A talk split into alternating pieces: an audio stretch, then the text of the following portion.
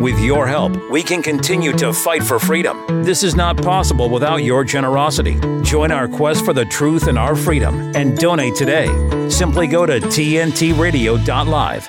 Well, welcome to The Reckoning with Timothy Shea on today's News Talk Radio, TNT. Turns out we didn't realize how good we had it. And I think each and every one of us owes Hunter Biden an apology. Here we thought he was sitting on the Burisma board making $83,000 per month as part of an elaborate bribery scheme involving the entire Biden family. That he was kicking up 50% to the big guy. Turns out Hunter was doing it out of the goodness of his heart. He was doing it for us. He was doing it for world peace. You see, Hunter today testified before the House of Representatives that he was sitting on the Burisma board to control Vladimir Putin. Really, Hunter? That's what you're going with? You were doing a noble heavy lift, keeping the world safe for democracy by opposing Vladimir Putin? From the board of Burisma? Now, sure, Burisma is a natural gas company. And if a natural gas company were to compete with the Russia uh, Gazprom, sure, that would give Russia less money. But you were just on the board. board members don't have that kind of power, Hunter. And sure, you have a law degree, but you're no lawyer and you're certainly no businessman. I was saying at dinner last night, though, you actually are an artist. Your art, overpriced though it may be, is quite good. You're talented. Seriously, no joke. Before, the only thing I could say about you is that, well, in those tidy whities, it looked like you're packing heat. Hunter, you're a disgrace of a man. You're a disgrace of an American. And to hide behind Vladimir Putin's skirts, saying you were somehow doing some noble thing on behalf of humanity by opposing Vladimir Putin from a cushy job at which you had precisely zero experience, zero knowledge, zero benefit to the company let's just say it strains credibility. Credulity.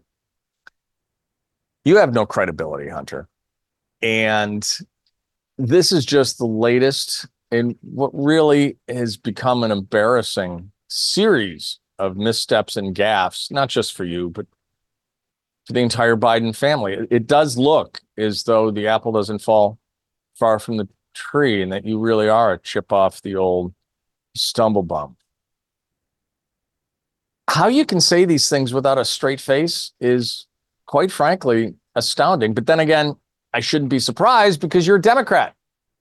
And it seems as though the two requirements to be a Democrat politician are to either be a felon, indicted or unindicted, and to be able to lie with impunity, to look people straight in the eye while you lie to them, to have them know that you're lying to them.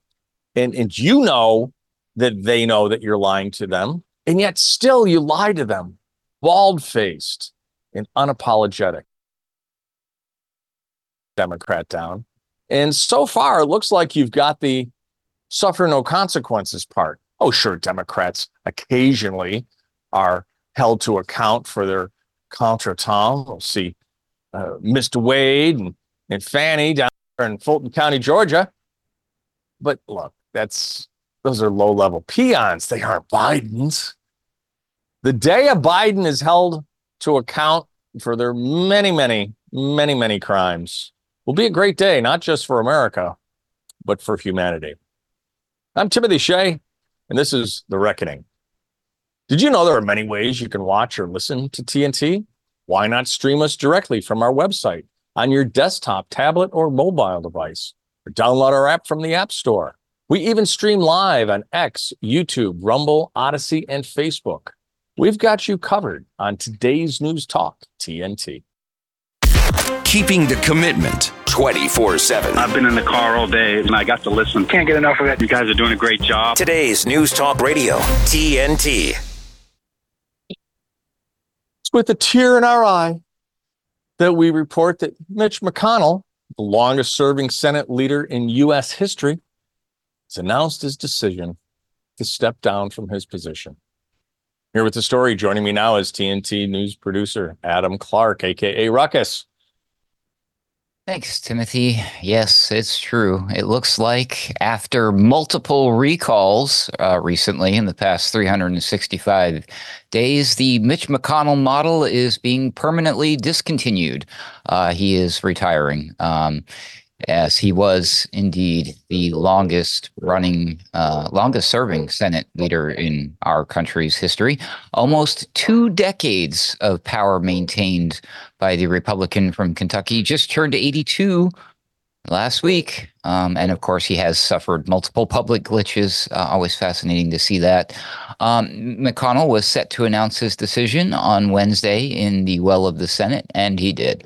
Um, here's what he had to say quote one of life's most underappreciated talents is to know when it's time to move on to life's next chapter.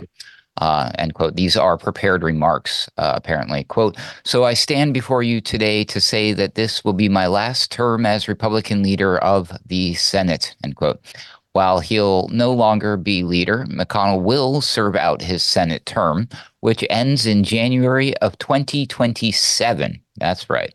Uh, quote, albeit from a different seat in the chamber, end quote.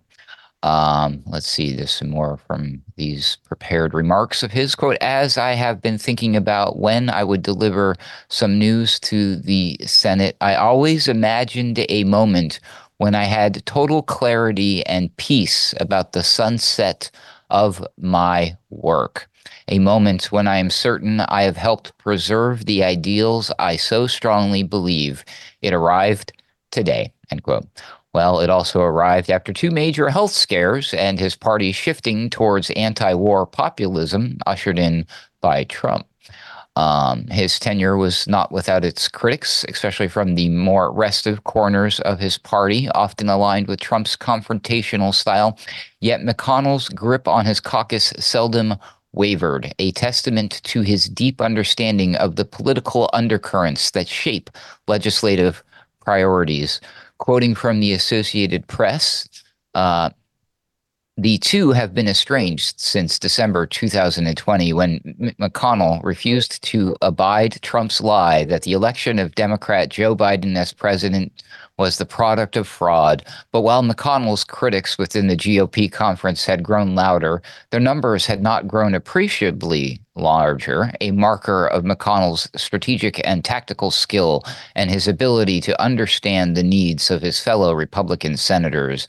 McConnell gave no specific reason for the timing of his of his decision, which he has been contemplating for months, but he cited the recent death of his wife's youngest sister as a mom uh, a moment that prompted introspection. McConnell said, "quote The end of my contributions are closer than I'd prefer." End quote. Uh, that's the end of the uh, quote from the Associated Press. Uh, Zero Hedge says that the impending leadership vacuum raises questions about the direction of the Republican Party. His successor will inherit a party at a crossroads caught between its traditional conservative roots and the populist wave that has reshaped its identity in recent years. And I think, Timothy, I was discussing with you not that long ago about Mike Pence uh, trying to separate those two uh, things in the Conservative Party. Uh, but what do you think about Mr. McConnell stepping down? Well, first of all, that speech, when I first read it, it reminded me of the old spoof political speech. I come before you to stand behind you. You know, we all know that one. And it's like, seriously? And, and could you read the part again about how it just came to him today? The part like a paragraph before that? Did did he really say what I think he said? Yeah, it just occurred to him now, apparently. Like it took the yeah, death of his sister, that, apparently. I, I know the death of the sister and all that, but before that, what was his rationale? He said he always imagined a moment when he had total clarity and peace about Yeah. the sunset of my Yeah. work. And then he said, Has he been watching? said that it he arrived watching? today. Like he just woke he- up and he said, Oh, I'm going to do this today. Go ahead. But but has he been watching reruns of Caddyshack? You know, so I was uh I, I was looping for the Lama, and uh, at the end I said, "Hey Lama, how about a little something for you know for the effort?" And he said, "Well, I don't tip, but uh, on your deathbed you will attain eternal consciousness." So I got that going for me. Seriously, I mean that's that's what I thought he said. It's like total clarity, dude. You haven't been clear for decades, except clearly working in his and his wife's financial self-interest. Look, I will always, always, always, always, always, and if I met the man, I would say this. I would thank him genuinely for keeping Merrick Garland off the Supreme Court.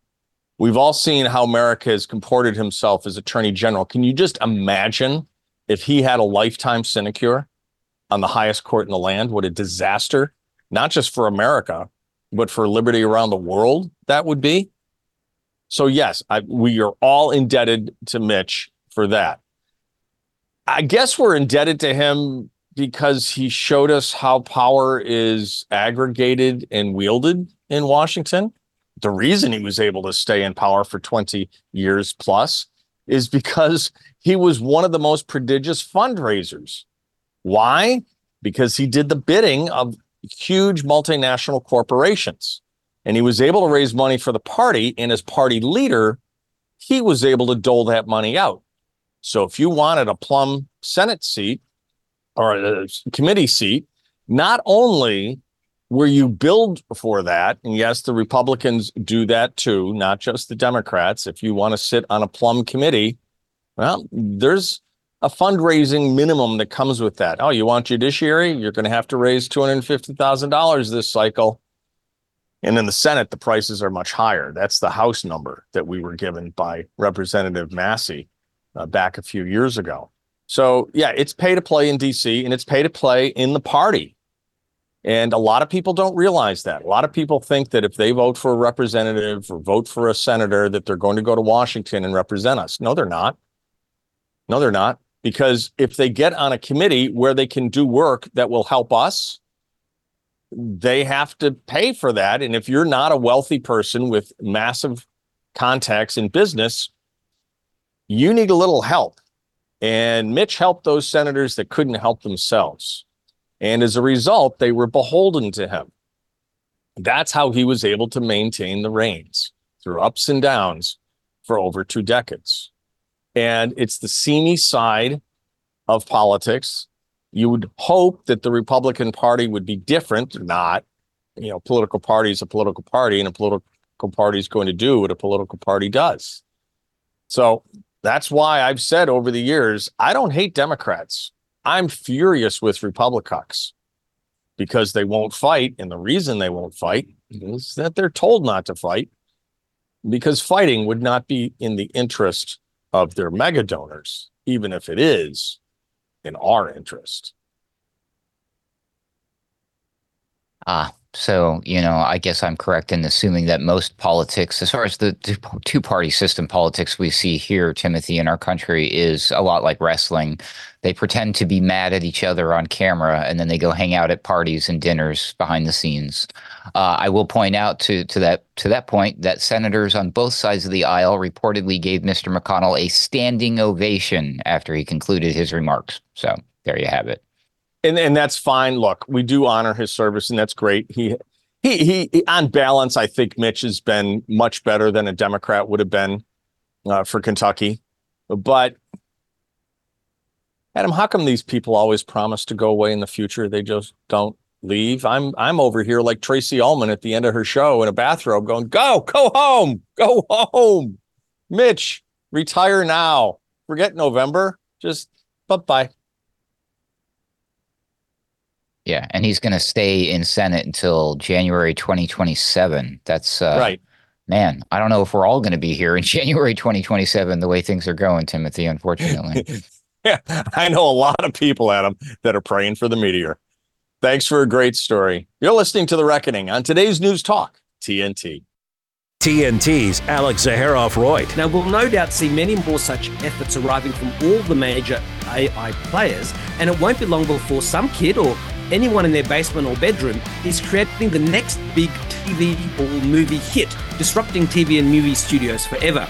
Yes, direction and production will be issues, and there will be many amateurish attempts, but people won't just be making hit music at home anymore, but hit entertainment, all simply by asking AI models the right questions and then editing it all together. Talking Tech with Alex Zaharov-Reutt on today's News Talk, TNT.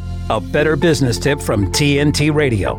News Talk radio listeners are some of the most active and involved listeners of any format. TNT radio listeners rely on TNT Radio often as their primary source of information. They trust TNT Radio and are highly engaged with the content. If you'd like more information about advertising on TNT Radio, simply fill out your details on our contact page and we'll be in touch. To find out more, go to tntradio.live.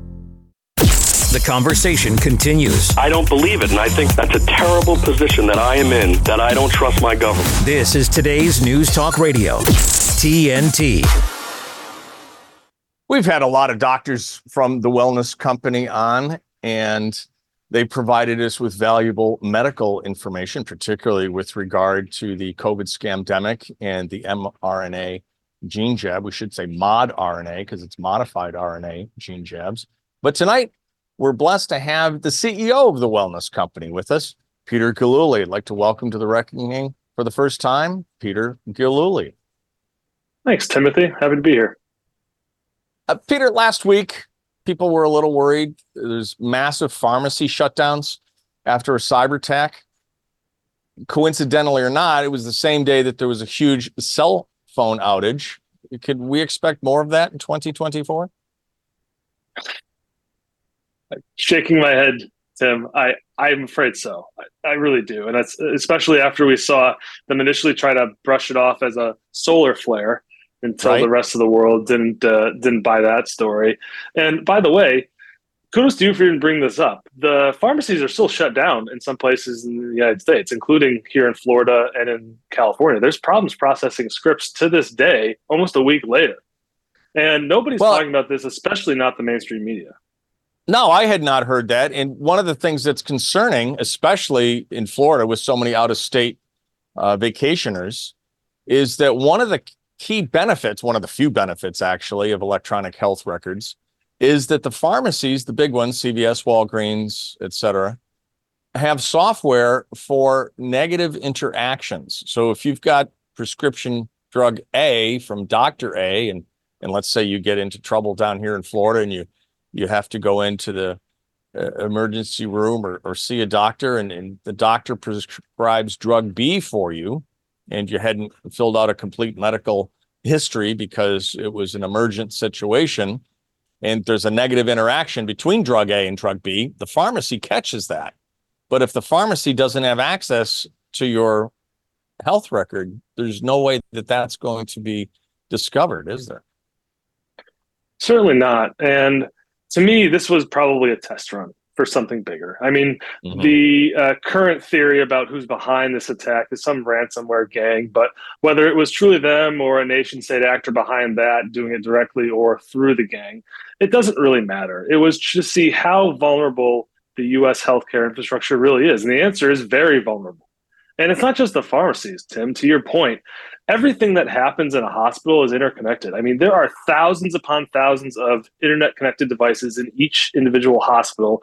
Each has their own level of security, users logging in and out. The surface area for an attack is tremendous. And all it takes is one weak link. I mean, that's how security works. It doesn't matter how high your wall is in the front if there's no wall in the back.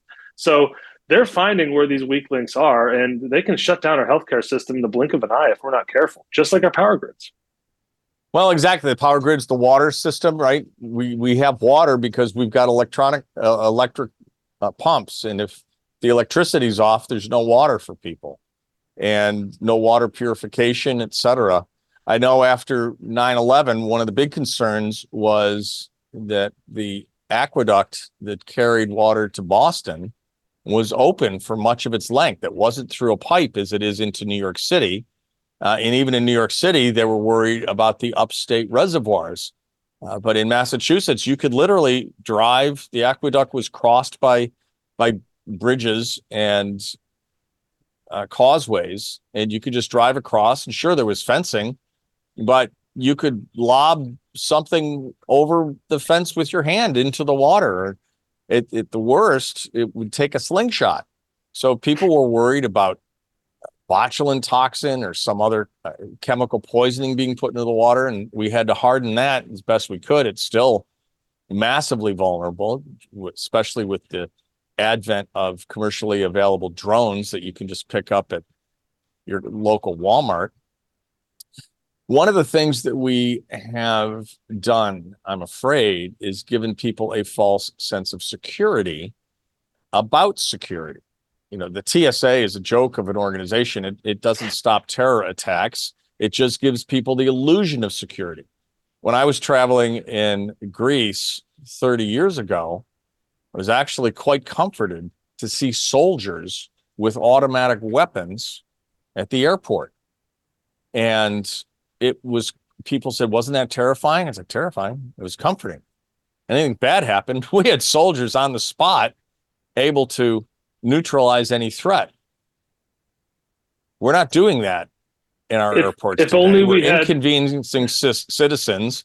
And meanwhile, an illegal alien can just say, "Yeah, no photo, no photo," and and they get to fly for free wherever, no enhanced security. It's it's a real danger. What's DHS doing if they're not protecting us? Yeah, I mean, I, I, I shake my head, Tim, because if only we had those soldiers at our southern border. I mean, Oh, everyone knows the statistics at this point about the massive wave of migration. I mean, it's bigger than I think 30 states in the United States. The amount of immigrants Yes. who have come to the country the last but few again, years. I, I, I, I, I, I, I'm a stickler on this point. I always correct everyone, so don't feel singled out. They're not migrants. They're not immigrants. Immigration is, by definition, a legal process. These are illegal aliens. They're aliens. They're not citizens, and they're here illegally. So they're illegal aliens, and Uh, they need to be treated as such. Not, you know, 100 humanely. They're they're human beings, children of God. We treat them 100%. with respect and dignity. But no, out you go.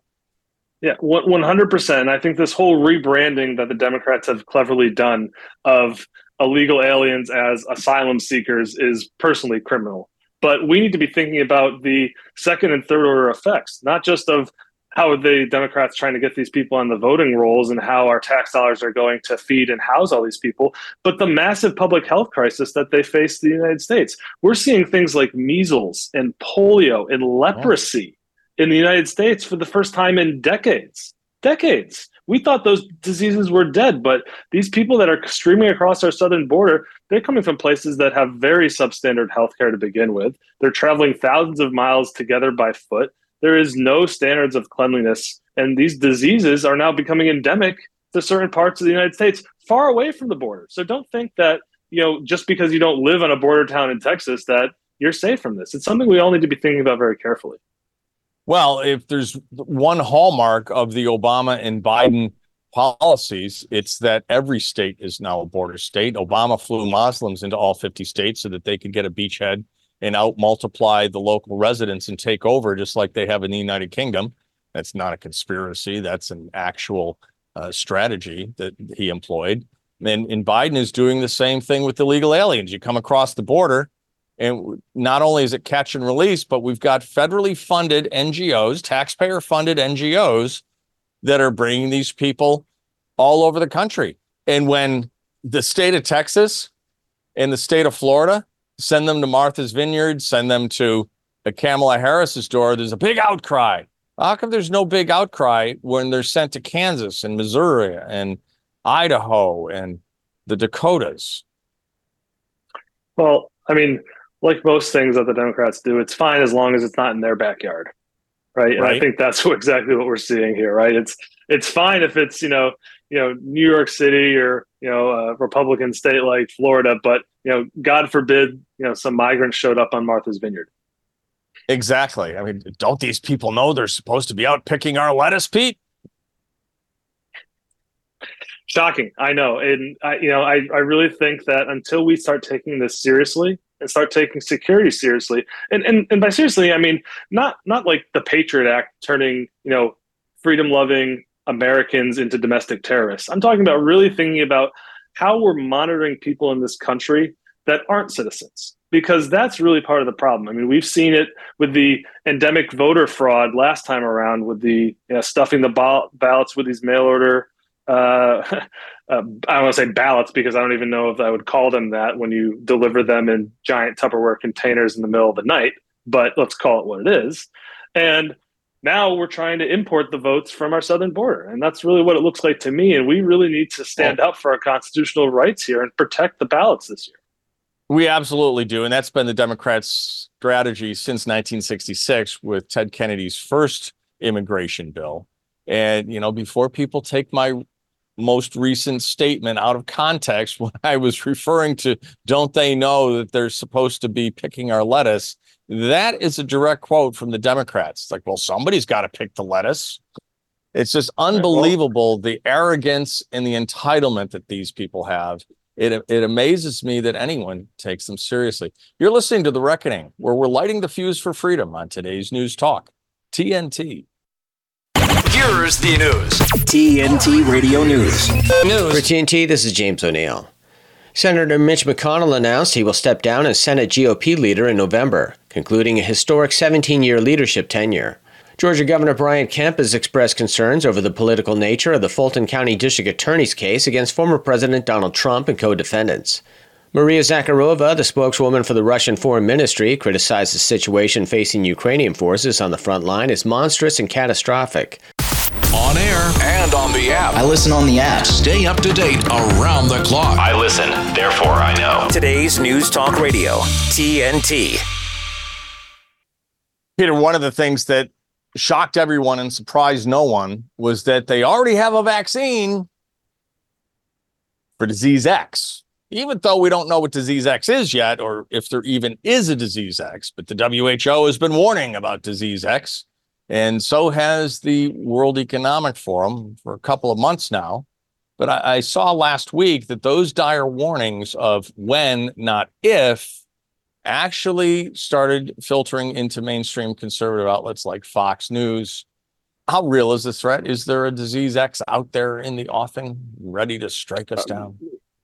100%. And I'm not here to fearmonger, but 100% is the answer to that question. And I know that's 100% because if I look back three years, the WF said themselves that the COVID 19 pandemic was the most profitable event in human history. I mean, let that sink in. They're looking at something that resulted in, you know, thousands and thousands of deaths around the world, needless deaths, no no less, as the most profitable event in human history. Like that's something to celebrate.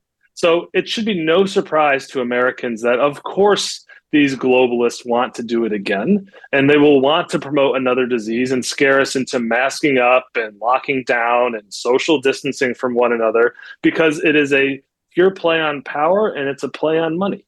And I encourage everyone to take the long view, Tim. I mean, look, how many diseases have we gone through over the past 20 years? Bird flu, swine flu, monkeypox, you name it, right? We all made it just fine. Uh, and so I would not be surprised if they tried to do another fancy branded disease like this with a fancy branded vaccine that turns out to be more harmful than it is good uh, in order to extract more money and less freedoms from people around the world, not just here in the United States. Well, sure. And that's absolutely what it's all about, always has been. I continually say if your prescription can be refilled, it's not a cure. And that's the business strategy of these big pharma companies to get you on a drug for life. And then that drug is going to have side effects. So now you need to take more of their drugs in order to combat the side effects. And and it's just a, an endless uh, money making proposition. I have a friend who has a daughter with severe autism who COVID actually woke up and she realized maybe my daughter doesn't need to be on all of these medications. And so she researched how to titrate down, how to wean back, wean her daughter off of those in a responsible fashion. And her daughter's now on a half to quarter of the dosages of drugs she was taking. A couple others have been completely eliminated because they were prescribed for things like seizures that her daughter doesn't suffer from. and her doctors uh, don't know that she's done this because they're still continuing to write script after script after script. Are doctors in the on the whole wholly captured marketing agents for big pharma? We know that they only do what the insurance companies tell them to do now. They no longer practice medicine. They're just trained monkeys that follow a computer generated algorithm. Are they also drug reps? I, am afraid so. I mean, the doctor, the business of being a doctor now has become one of enslavement. I mean, think about it. If you want to become a doctor in America today, you're looking at up to a half million dollars of debt, enough to buy a mm-hmm. very fancy house. And the only way to pay that off and be able to buy a house someday is to go to work in one of these hospital systems. The only way to work in one of these hospital systems is to follow the protocol. So it's no wonder that when you go to a hospital nowadays, you're treated like a number on a screen that receives a pre approved, stamped out treatment for a disease with really no patient doctor care interaction. I mean, that used to be sacred. That used to be at the center of medicine, that patient doctor relationship where the doctor and the patient collaboratively describe what was best for that patient's life and their needs. That's gone out the window now. We see, as to your point, these commercials on TV advertising drugs with the last 30 seconds of the commercial are the side effects. I mean, it is crazy. We've gone way off the deep end with overprescribing because it's wildly profitable. And we've seen the drug industries collaborate with the insurance companies to continue to raise rates on even life-saving medications like simple EpiPens, which now can cost you know north of thousand dollars for a two-pack. It's it's a, truly a crime and something that we really need to be thinking about come this November. Well, absolutely. People need to start voting. I'll leave that sentence there. People need to start voting. Our voter turnout uh, is abysmal, and we're one of only two countries, along with New Zealand, that prohibit that permit big pharma from advertising on television and radio. That came in in the Clinton administration, and that needs to end. The other thing that needs to end is the 1986 Act that shielded big pharma from liability for vaccine injuries? The vaccine scene in America is a travesty. Do you know how many vaccines are on the childhood vaccine schedule? It's north I of 70. 72. Just, yeah, 72 doses now, isn't it? Correct. At, under the age of three, right? And yeah. we wonder why we've seen skyrocketing autism rates in the United States. And also, even the more we'll call it benign things like nut allergies. Many vaccines are incubated in a uh, amino acid that's produced by peanuts and very similar to the ones in many nuts. That's mm-hmm. caused a skyrocketing in nut allergies as people react to these things when they're children. And no one has ever really stopped to question, hey, is this really necessary? I don't know about you, Tim, but when I was a child and the kid down the street got chicken pox, my mom made me go play with him because she wanted oh, me to Tom Edison. Yeah, we went my, yeah, my my brother and sister and I all had to go over to the Andersons to play for an afternoon to make sure that we got him. You had chicken pox parties. Everybody did it. And that's called natural immunity. And that gave us immunity for life. Now, are we also susceptible to shingles? Of course, because that virus lives in our, our nerves. It can reemerge. And is it painful? Yes, absolutely. But guess what? I know a lot more people that have had shingles because they got the shingles vaccines than unvaccinated people that have actually developed shingles. And I'm somebody, I had a case of the chicken pox I wouldn't wish on my worst enemy. So shingles definitely wouldn't be fun for me. And you could not pay me enough, and certainly not a donut and a burger or a lottery ticket eh, to get me to take that shingles vaccine. I completely agree. And look, at the Wellness Company, we're not anti vax, we're just pro science. And the science is very clear on what the childhood vaccine schedule and the COVID jabs, because I won't go call them a vaccine because they are nothing like any vaccine that's ever been on the market. Hey, they literally had to change about. the yeah, they literally had to change the definition of vaccine to get those modified RNA injections deemed to be vaccines. So if you got to change the name or definition of something in order to call you know a, something a vaccine, it, it's not a vaccine. Yeah. So I would really caution all parents. And I mean, I have a six year old daughter. I've, I've been there. I know it's hard to push back against the family GP that you've seen for 20 years, but I really would encourage all parents do your research. there is tons of evidence and literature out there today that can paint a very clear picture of the risks of vaccines at kind of all childhood ages up to age 18. I mean, we see vaccine injuries also from the HPV vaccine, which they pushed hard on college campuses about a decade ago. It had a ton right, yeah. of vaccine injuries associated with it. Do your research before you make any of these, these decisions because it's not worth getting it wrong. It's not. And this isn't anything new. A lot of people that got polio got it from the original polio vaccine. Yeah, a hundred percent. And we just need to be much more careful and diligent about what we're putting in our bodies because we only get one. And I think to your other point about changing the vaccine um, definition, I mean, we were talking the other day about the VAERS system. I don't know if yeah, let's talk about that, that after these headlines. Yeah. Oh, I know all about VAERS. It's uh, yeah, that's part of that '86 Act that we need to change. You're listening to the Reckoning on today's News Talk TNT.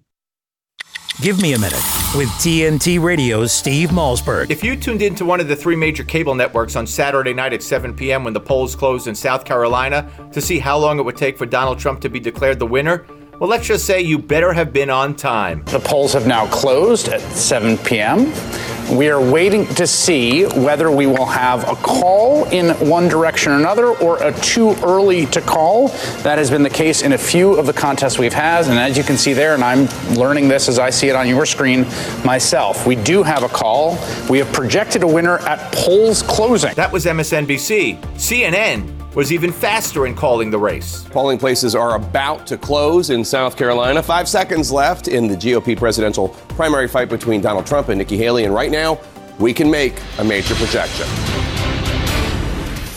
CNN projects that Donald Trump will win the South Carolina Republican primary, defeating former South Carolina Governor Nikki Haley in her home state. And Fox News was just as quick. It is 7 p.m. here on the East Coast, and the polls are officially closed in the state of South Carolina. Good evening.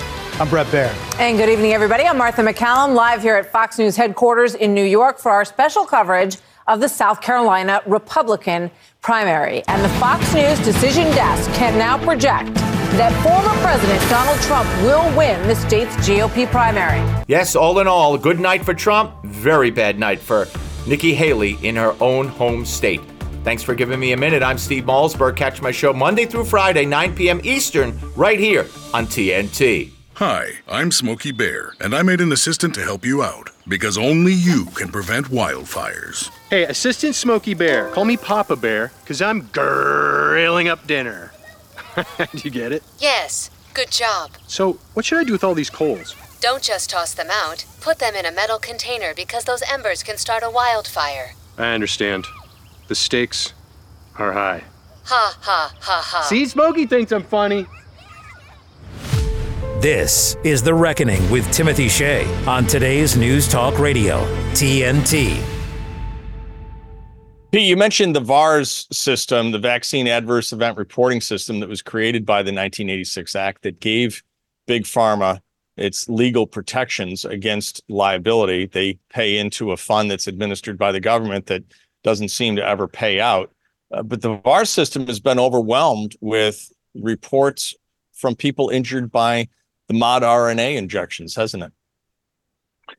Uh, that's the understatement of the year, Timothy. I mean, we had more reports in the VAR system for the COVID jabs than almost any other vaccine ever and combined, right? I mean, it was, I think, 10 million was around the final number before they stopped collecting data in the VAERS system sort of abruptly. And we can question why they did that last June. But 10 million people were injured by the vaccine and knew enough that the VAERS system existed and went and took the time to actually report it. If you think about the other people who didn't even know that the VAERS system was in existence and got injured, you know, that number must be astronomically higher. But Sadly, out of those 10 million, almost 8% of them reported symptoms so severe that they required hospitalization or missing work. I mean, this vaccine has been just a, let's put it this way it is the, lobotomy of the 21st century. And I think that's what's going to go down in the history books as. Oh, I think that history is not going to be kind to uh, Baric, Fauci, Birx, anyone associated with this debacle. It's been anti-science just the whole notion that we're moving at the speed of science it's like well guess what i'm a scientist by training i'm a biologist And science is very slow, methodical, careful. We look at data, we eliminate all variables but one and, and do studies. We do longitudinal studies. We take our time, we make sure we get it right. And look what happens every time we go at the speed of science and we prescribe DES to women diethylstilbestrol to women that are experiencing morning sickness and then it turns out that their daughters have an increased risk of ovarian cancer. We we give thalidomide to pregnant women and their children come out without limbs. Uh, when science screws up it screws up bigly and it's not wise to fool mother nature. And doing it with uh, genetic material is terrifying we've known forever that it's not, not smart to play God, Timothy. Right. But the pharmaceutical industry seems to do it over and over and over again. And and I'm afraid Well, that they're going to continue to do so with these shots. Sure, of course they are, and and that really is the is the issue here. We're in a spiritual battle that's just being played out in the physical plane, but these transhumanists, these globalists, are really no different from Lucifer and trying to gain equality with God. We're not God just because we can do something scientifically. It doesn't mean that we should. We, you know, we figured out in terms of, of, of scientific knowledge, we're like a five year old that grabbed the keys and knew enough to put the keys in the ignition and knows that you need to turn the key to turn the car on, uh, but can't reach the pedals and doesn't know how to drive. And horrible things can happen with a five year old behind the wheel. And, and really, that's where we are scientifically. We're driving blind. We have no idea what we're doing, uh, what mistakes could result from or what what tragedies could result from the mistakes that we make and it, we're right now playing with the very stuff of life with genetic material this could be an extinction level event for humanity one of the things that concerns me though as you mentioned big pharma we've talked about big data now uh, what are the issues of, of big data and the aggregation of medical and personal information on a large scale for corporate gain they're often unappreciated by consumers and patients. Yeah, it's it's a massive issue that that no one I think really kind of grasped the scale of. Um, now, you know, we all laugh at you know the Google Gemini project last week that you know apparently didn't know what a white person was, but you know they're aggregating data on a massive, massive scale down to the very genetic level of human beings, and that could allow them to make some terrifying products that we can't even conceive yet, Timothy. And that's really what's what's so shocking is that there are ways that you can push uh, genetic changes through people's bodies over time through you know things like simply mosquitoes or other kind of bloodborne pathogens that we experience every day as part of being a person that could drive long lasting impacts to the human genome. It's really like prometheus playing with fire and we need to be extremely careful about how we're actually approaching genetic modifications within the human species. And by the way the food supply as well. I predict that within the next five to 10 years, a non um, vaccinated status is going to be put on all of our foods, just like you find non GMO and organic today. Because there are ways, and we've seen scary things coming out of even California about being able to inject, you know, mRNA into lettuce and having that, you know, transfer into hosts. It, it, it's terrifying, and we really need to be careful about what we're allowing these big corporations to do to experiment on people because they could easily turn into a weapon.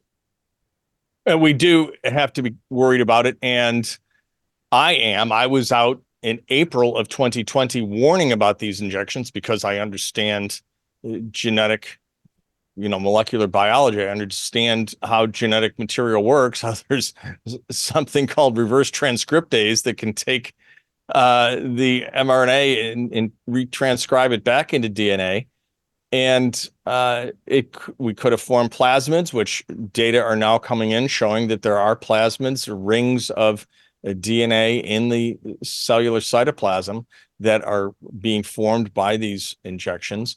It is terrifying.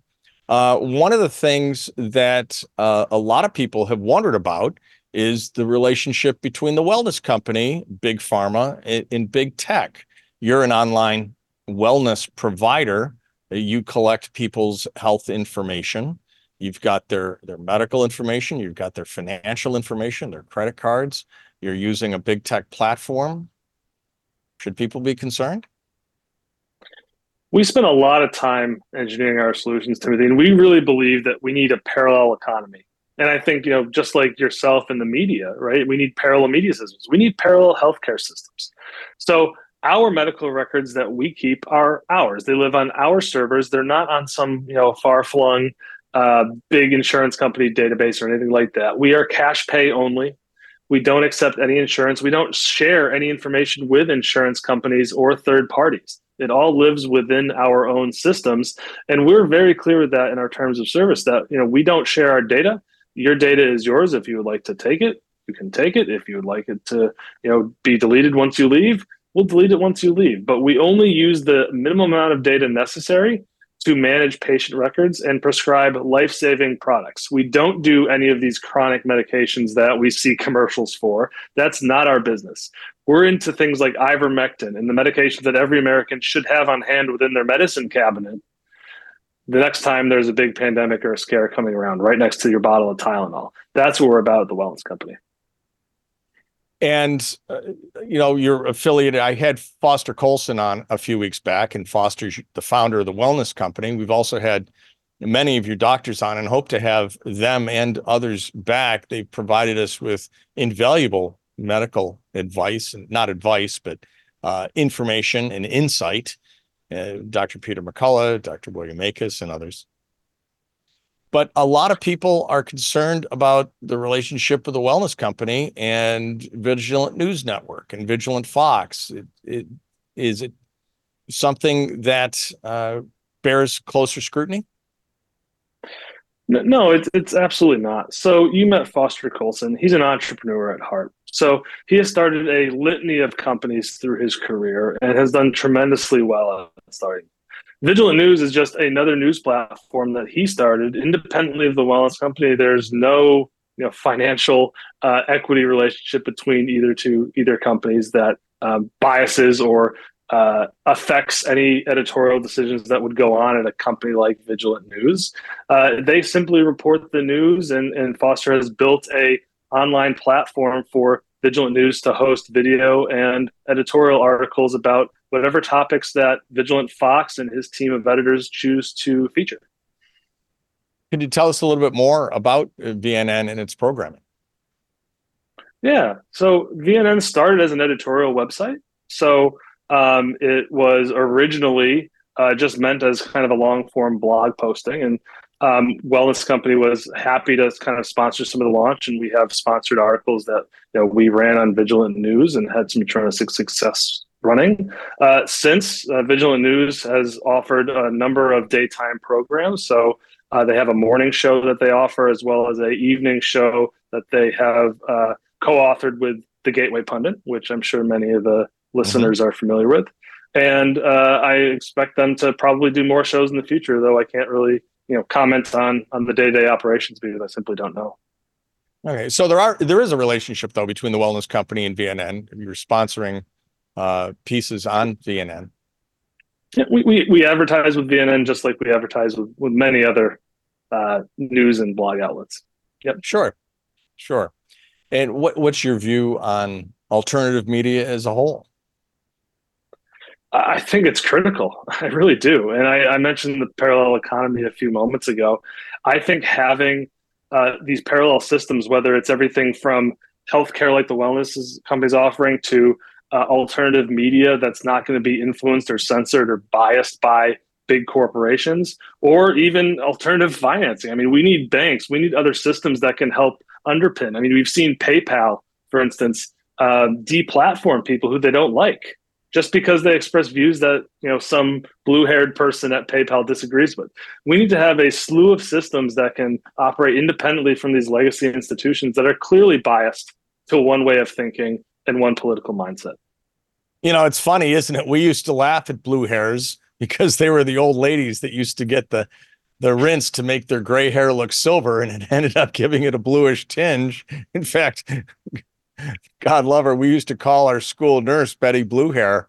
Uh, blue hair has come to mean something entirely different in the 21st century, hasn't it? Yeah, it it really has, and not in a good way. Right, exactly. So one of the things we're concerned about, though, is the the capture of alternative media. There are a lot of people that have proven to be grifters. They've been uh, captured agents, infiltrators, if you will, in social media. They say all the right things that uh, they think conservatives say and and believe, and they they gather a, a big audience, and then it, it turns out that you know they've been grifting. They they turn out to have a leftist or even an anarchist past in in a couple of instances, and trust is at an all time low. People don't know who they can trust or whether they should even trust anybody. So, what is the wellness company doing to to combat that level of distrust, particularly uh, the distrust that now exists between doctors and patients?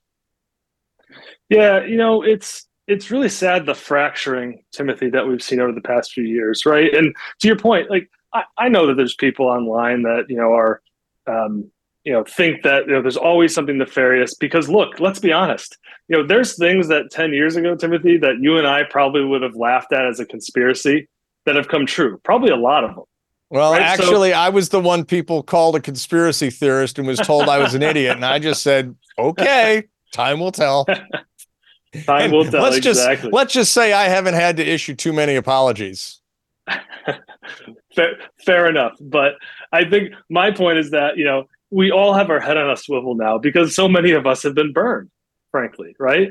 Um, but I'm really a true believer that we need to band together. And and look, there's always going to be, you know, bad apples that are going to buck the trend, but actions speak louder than words, right? And I'm super mm-hmm. proud that the wellness company has been able to support so many conservative voices out there and help them grow their audience, grow their voice uh, it's it's going to take a team effort to grow. And if we're uh, so concerned with you know tearing everyone down all the time, we're not going to have this alternative system that we all want. We're all just going to attack each other, which is really what the liberals want, right? They want us to be fractured. They want us to look at each other with suspicion. They don't want us all to come together and say, "Look, we don't need your legacy institutions. We're going to build our own. We're going to build them better." So that's really yeah, what fact, we're doing at the Wellness Company. And, and, there's another one of my bugbears. I don't call them liberals. These people aren't liberals. They're they're the most illiberal people that the planet has ever known.